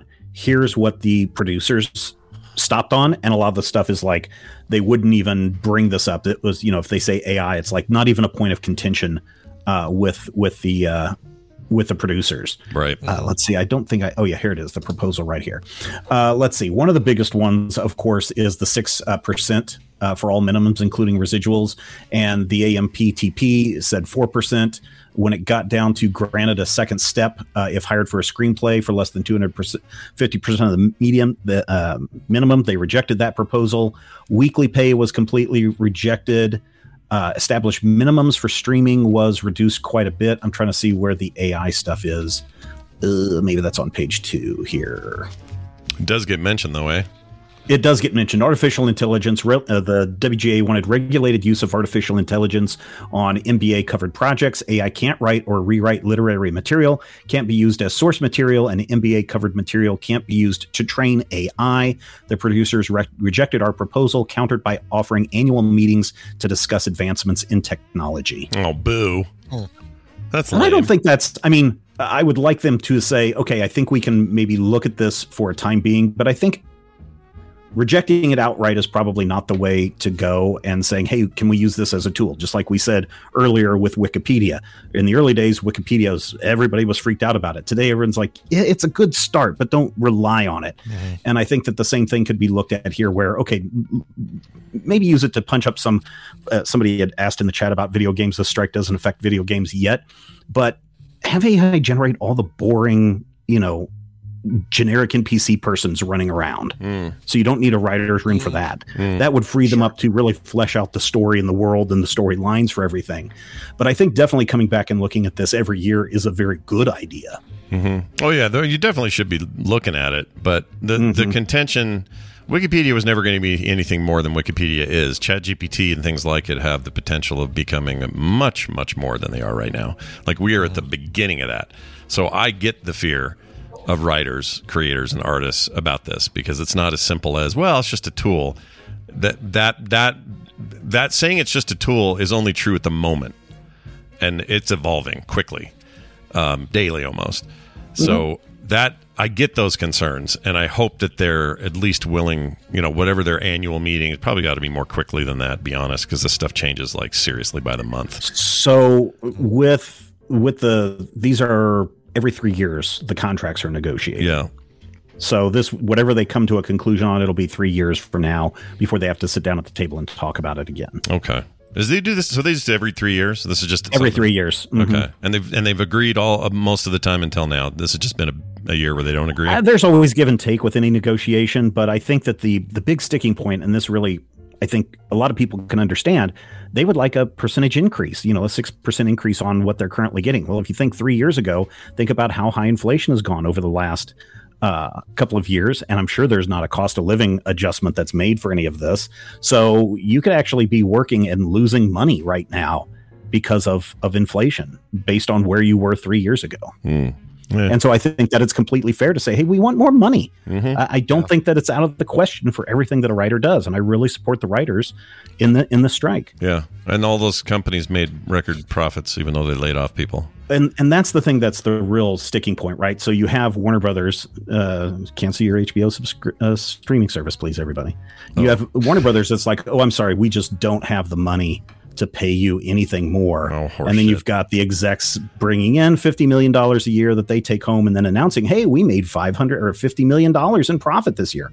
Okay, well, then that needs to go to the people. That means you have money. Yeah, it means you have money. So you can't have it both ways. You can't announce a profit and then also at the same time say you don't have money. Yeah, Warner Brothers pisses me off. All right, well, as long as they keep letting Mad Max movies come out, then I guess they're okay in my book. Right. They're going to cancel. They're going to cancel that. They do not cancel Furiosa. They're writing strike on strike. But the time they come out, there's not going to be time to go back and pick that up. It's done. Scott. It's done and ready to go. But any third film is in jeopardy. No, it's like done. They're not even going to release it. They're going to cancel it and take the tax deduction. Listen, you blast. It's all right. They can focus on other things. Some kind of blasphemer. You're a blasphemer today. Is what you are. Today you woke up and you chose violence. All right, that's fine. Anyway, hey, this is all very interesting, I think, and there's more of it and lots of other cool coverage over at majorspoilers.com. Like we always tell everybody, go over there and get in there. Make that part of your daily routine. Steven, anything going on that you'd like to tell people about? I think if you are looking for a lead up to the Dial of Destiny where Indiana Jones gets to punch Nazis, you really need to check out our critical hit campaign that we're running right now. It is Octoon Cthulhu, which is just Indiana Jones meets Cthulhu, and we're punching Nazis left and right in that podcast. So go check that out. Yeah. And of course, we want everyone, as the weather gets warmer, maybe not where you are, Scott, but it was 90 yesterday, and I think it's supposed to be 90 today. If you're going outside, definitely stay hydrated. We sure will. Bye, Stephen. Okay. Oh, okay. Let's see if Monica is around. She is around. She's changed her Discord status to I'm here, Scott. So she's here. It says she has the moon on, which usually is she's asleep. But I think she's here. Okay, there she is. Let's play her. I even made her a thing. Where is it? There we go. Hey, Monica, welcome to the show. How are you, Wicked Kitten? Hello. I'm well. How are you? Oh, good to be back. Couldn't be better. It's good to have you back. Welcome to the show. You mentioned last week that you had something you really wanted to share with the TMS audience today, and I'm sure it's movie related, maybe even horror movie related, right? Yeah, just a little bit. Yeah, just a little bit. Well, tell us all about it. What's going on? Well, first, I wanted to take a quick moment just to, introduce my hosts of Gore. Because there seemed to be a little bit of confusion at some point. As to who's a host and who's just a hype man, basically. Mm-hmm. Yeah. Claire is a lovely patron of the show and a listener and my wife. Yeah. And she is wonderful, but she is not a co-host on the show. Right. Mm-hmm. You don't want to do shows with people who are married to, right? Aww. No. Not like Skim or anything yet. It's not a good idea. So Skim works out pretty well, but just for the masses, it's TV's Travis, famous, infamous. Yep. Faye, who is a friend of ours, and Wesley, who goes by the Dreadlord. So the video game person you always talk about. Yes, nice. The purveyor of Steam codes extraordinaire. Yeah, he's really good at making sure we are always stocked. He is with the Steam codes.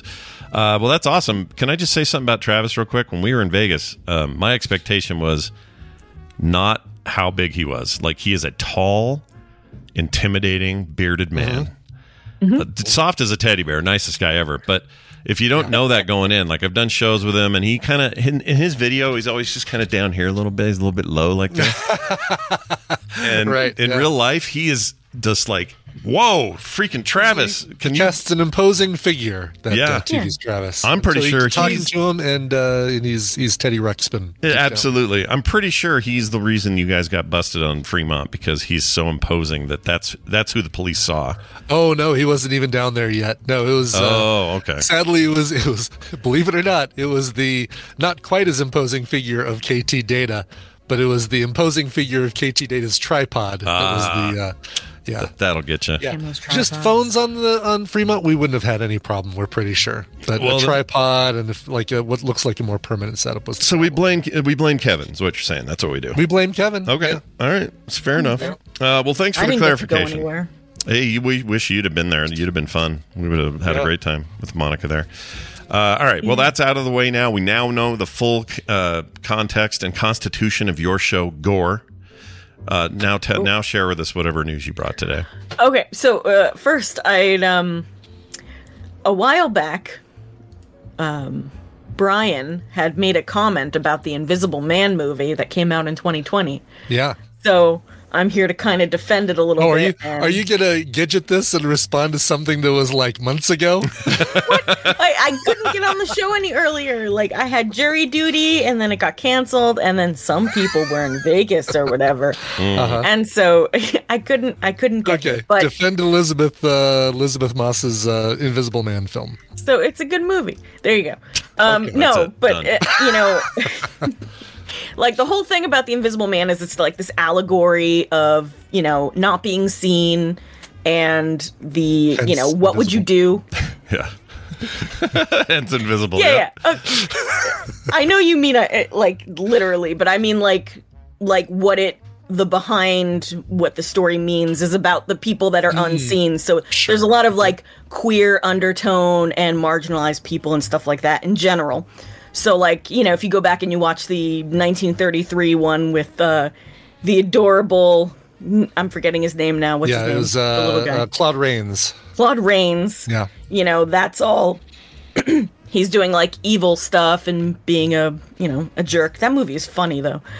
And then you said that this Invisible Man was just kind of like a slasher. But I actually have to say that the Hollow Man movie that came out...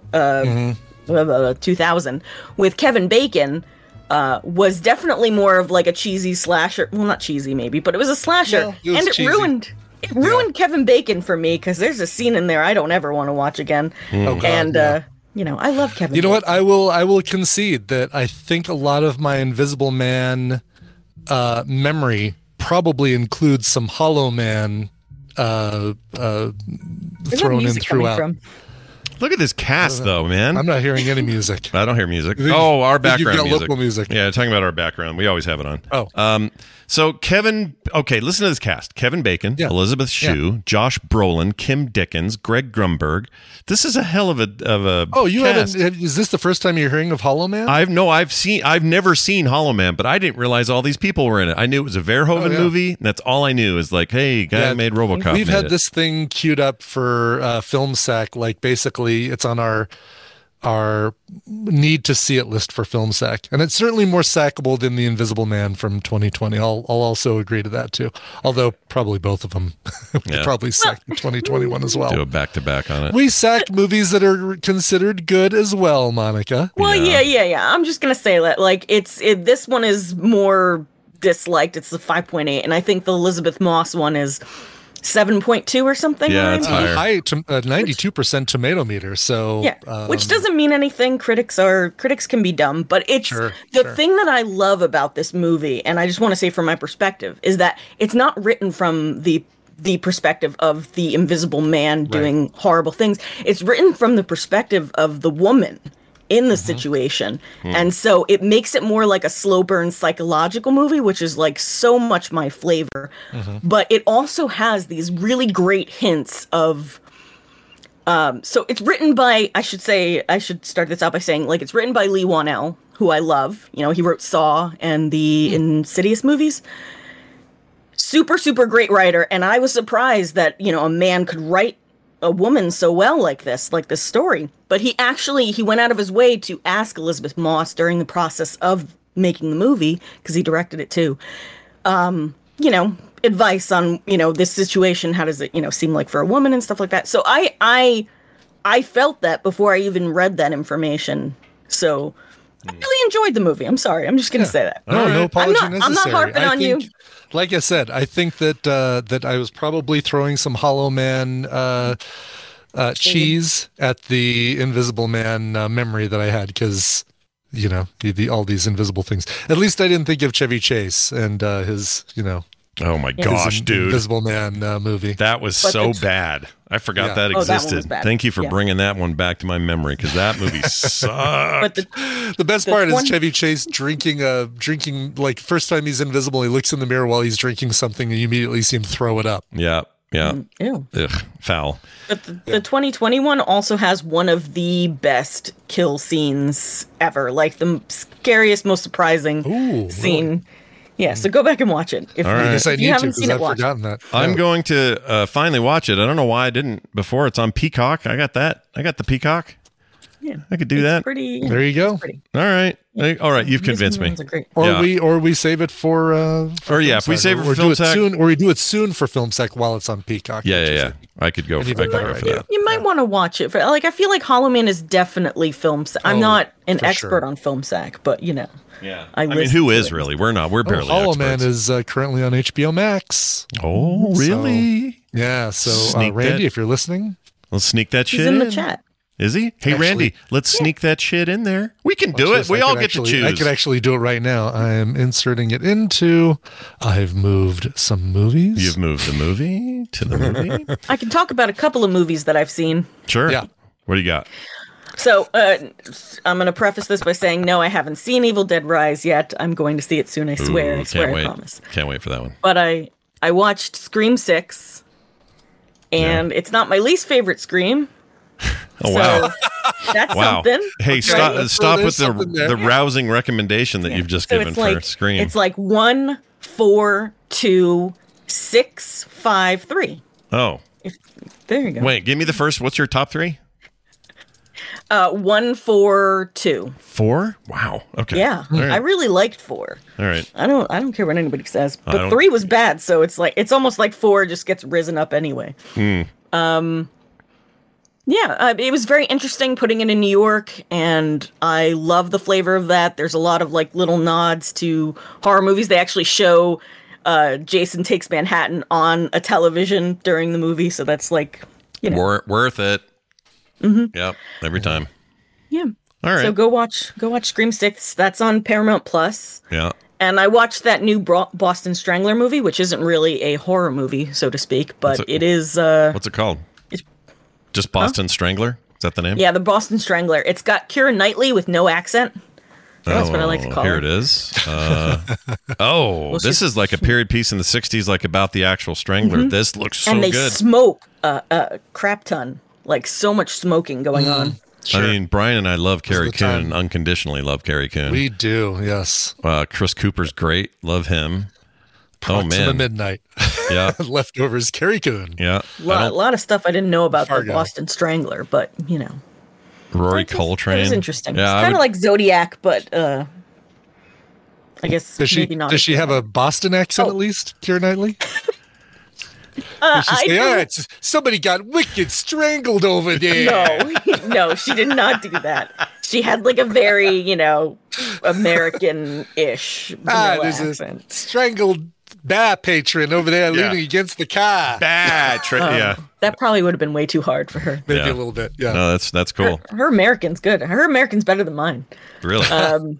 Watch this. I'm writing because I do want to see that. I love a good like Zodiac's one of my favorite movies. I love that movie. Mm-hmm. So you're telling me this has got Zodiac vibes. I think I'm in. That sounds great. And I'll recommend a Shudder movie as well. There's a movie that I think it just released, or it's recent.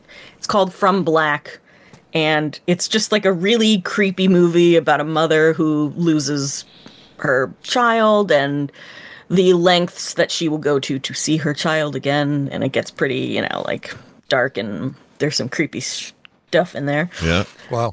I like creepy stuff. Yeah, Shudder's having some good stuff. Yeah, there was some unsettling talk that Shudder was going to get shuttered, for lack of a better way of saying it, because AMC was feeling the burn on just, I don't know, they were feeling pressure on the financial side or something, and there was rumors they were going to shut down Shudder, which is an AMC joint, which I think is a... Who owns AMC is parent company by somebody else. Anyway, I don't think that's happened or been announced, but I don't know, and I don't know where the rumor started, but I remember feeling a slight tinge of pain when I heard that, because I like Shudder a lot. Shudder has done what they promised to do, which is bring a bunch of classic stuff to bear, some real great B movie crap, and really great originals. Like, I didn't think they'd be able to make a horror focused channel work so well. When they brought back, I don't know if I've ever mentioned it to you before, but there's a guy called Joe Bob Briggs. He used to do this, introduce movies like a horror host and kinda exploitation like Elvira films. And, yeah. He used to be on TBS TNT back in the late 80s, early 90s, well, all the 90s actually. And I used to watch this when I was a kid. It was great. Like, he's super smart. He writes about movies, so obviously. And, you know, he comes back in between the movie and he'll tell you, like, some of the greatest stories and in-depth trivia and all sorts of stuff. And they got him to come back. And he's had a show on there now for, like, 5 seasons. Mm-hmm. And there's a whole community called the Mutant Family that is, you know, that gathers around the show. So that's one of those things that's really giving Shudder that support, like this community. This is him, right? I just put him in the Discord. Joe Bob. Okay, he looks like the guy's got a bowler tie with a skull on it. That's awesome. Oh my gosh! By the way, I passed like the bus stops have those little wraparound displays, like telling you what's coming this weekend in Denver. The Horror Expo and Film Festival is this weekend. Oh. At the Grand Hyatt, and Kane Hodder is there. I'm looking right now to see who else is there. But Brian, are you tempted? You got to do this. I'm very tempted. Yeah, that sounds great. Here we go, guests. Horror people are the best people, by the way, because they have been treated like poop their whole life. They have been told that they're going to grow up to be psychos and all sorts of stuff. And it's such a great community of like sensitive people who like, you know, it's all like we just. Love horror. I like horror people. They've dealt with their issues by getting catharsis of watching horror movies and getting all of that gnarly stuff out of their heads that way. You know what I'm saying? Like they don't have some deep-seated thing about a slasher. They've seen it all, and so they're just dry husks of humanity now, in a good way. That makes any sense. Yeah, D. Wallace, Malcolm McDowell. Tyler Wallace. Main, wow. Sabretooth from the first X-Men movie, Tracy Lords, Michael Berryman from The Hills Have Eyes, and Devil's Rejects. Michael Berryman is like the nicest guy who looks like he would scare the crap out of you. Yeah, but he was on because Joe Bob will have guests, you know, like people come and guest, and he was on one time, and he's just like he's so intelligent and just like I don't articulate, and I just wasn't expecting it. But like, I mean, I guess that's insensitive of me to say, but he's just not what you're expecting when you look at him. Fair point. Well, awesome. This Brian, you should go. Very cool. I think I might. $5. It looks like $5 is the lowest price ticket available. Might just be one day. All I need is one day. Yeah. I think. Oh no, I don't know where $5 was coming from because now I'm looking at it and it's like. Oh, $5 for just the poster. $30 to go Friday. Still, that's still nothing. It's still kind of high, isn't it? Yeah, just for a 40 Saturday, 25 for Sunday. It's not bad. Do the Sunday thing. They'll all be tired then, though. They'll be tired. I'm not doing photo ops with everybody, but no, you and Tracy Lords for that. That would be $200. It looks like you should get a picture of Tracy Lords and just say, "Look, me and Tracy Lords, tight friends." You know, my best friend. Yeah. All right. Well, this is always fun, Monica, to get the latest and greatest in the horror movie world.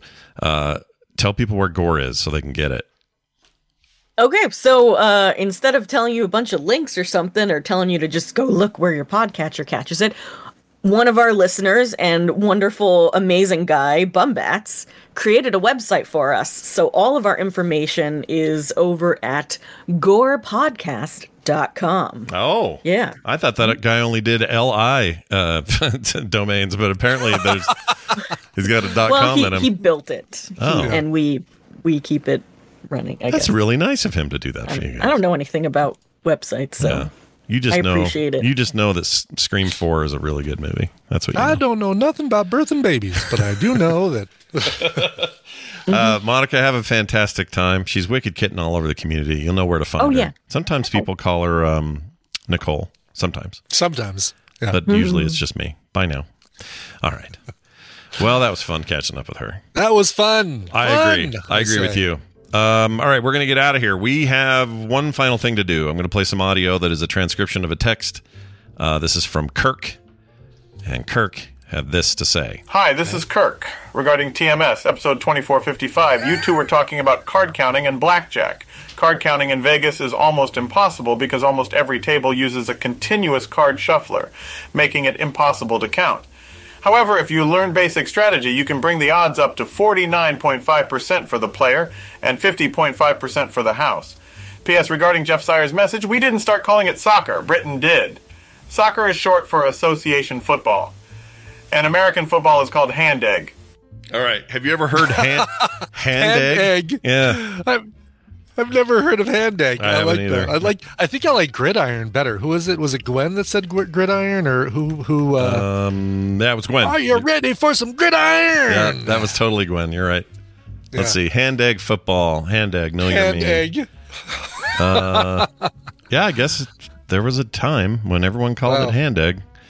But that totally makes sense about the not being able to count cards because, yeah, like you said, they use a continuous shuffler, and then they put the card that tells them when they're going to shuffle again so far up the deck that you can't say with any sort of confidence, you know, what the likelihood of the next card is going to be, because so many of them are never going to be seen before it gets to another shuffle. That makes sense. Were they back in the late 80s though? Were they doing that? Is that why Rain Man could count them, or what? Probably. Okay. Yeah. Yeah, and you can still go to a couple casinos that brag about having a single deck shoe, which basically means they play, instead of having 6 decks or more in their shoe, they have a single deck, and that, you know, much easier to count cards when you see, the Jack of Hearts and the 3 of the 4 Jacks have already come up. Yeah, it cuts down a lot of face cards right there. So, wild. All right, yeah. Well, I feel like I've learned even more about how that all works. Gamblage. I looked up Urban Dictionary's definition of hand egg. Check this out. Oh, God. It's not as bad as you think. Or as bad as I thought going in. American football also, or as opposed to football /soccer, where players actually kick a ball with their feet. American football involves players carrying an egg-shaped object in their hands. And then here's the quote. You know, they always have a quote, a usage quote. This is the best part. Did you see the Steelers beat the Cardinals in the Super Bowl? What an excellent game of hand egg. Love it. There's another hand one later. Egg. Another one where a term used mostly by foreign assholes to describe American football. Best beginning ever right there. Oh, it's often the second definition on Urban Dictionary that gets me. Anyway. Yes, foreign assholes who sound suspiciously like Third Eagle. Weird. Hi, this is Kirk. Uh-huh. Sure it is. Uh-huh. Sure it's Kirk. I eat grass. All right, that's it for the show. We're done. Patreon.com/TMS. We'll keep this all running. If you want this train to happen and happen on time, Patreon.com/TMS is the way to make sure that happens. There's no commercials ever. You get pre-show content every day. Couch parties on the weekend. Art in the mail. Oh, and by the way, those couch parties, you can go back and get them all. So it's not like you have to start fresh with whatever we have. I've got them all now in video form, posted every time we do one. Other great monthly benefits, access to the archive streamed episodes that we do here, where we have a whole bunch of post and pre. So check it out, patreon.com/TMS. Brian, we got to play a song and get the F out. What do you got? Sure. Sven from baseball camp wrote in and said, "Heidi ho, Bot and Scryan. I'm turning 32 on May 8th. That's today. Happy birthday." Oh, shit. I can wait. Perfect timing, and then I blew it. Hold on. That's all right. There you go. Let's party! Yeah. There's nothing momentous about this occasion on its own, so I'm going to make it momentous by making it musical with the help of my favorite podcasters. For Scott, I'd like to request 5 one-second audio clips followed by that violently sonorous fart sound from TikTok that you repurposed into the official You Lose game show noise of TMS. Can do. Boy, he knew more about that than I'm comfortable with, but that's fine. Yes. 5 seconders, eh? Let's see. It's a little tricky to do that, but I think I can do it. All right, here we go. Okay, here's 5 in a row. Okay. And then we'll go from there. Here we go. Oh, it starts with the fart. Shit. Okay, well, that's the fart I'm supposed to do at the end. All right, there you go. Yeah. That's one of the first. Ryan Dunaway is a huge turd. Wow. Oh, that was less than a second. Or more than a second. That's more than a second. Now, there's a good boy. All right, there's a second. God damn it. Okay, Claire. Do a barrel roll. All right. He wins. Okay, one more. Will you play Nintendo with me? All right, there's all your 1 second clips. Well and done. Then finally another, we'll make it a fart sandwich. There you go. Enjoy. Perfect. For Brian, I'd like to request a cover of or by either Alice in Chains or Weird Al Yankovic. Also, just for fun, what do you guys think would be the best Weird Al parody of an Alice in Chains song? Maybe a parody of Rooster, but instead it's all about the show Punky Brewster. Anyway, keep up the amazing deliciousness, y'all. Yours in trash, Sven from baseball camp. It's not bad. I think the Brewster's pretty good. It's not bad. Call me the Brewster. Yep. Yeah. And it would only. I was trying to think of a man in the box. Because wood doesn't lend itself to a name parodies. You'd have to use the, it'll be in the lyrics. But right. Wow. I love it. Man in the box. Man with blue socks. There you go. Nailed it. Right there. Who knows? I think Brewster is probably the best choice right there. Mm. All right. So a cover of Alice in Chains, you say? How about this one? Speaking of wood, how about a song performed from the TV show Californication by the actress who played David Duchovny's daughter on that show and her band, which I think even had a Zoe Kravitz in it, I believe. I didn't know that. Queens of Dogtown. This is from season 4 of that show, which was in 2011. Here's their cover of Alice in Chains, Wood, Queens of Dogtown.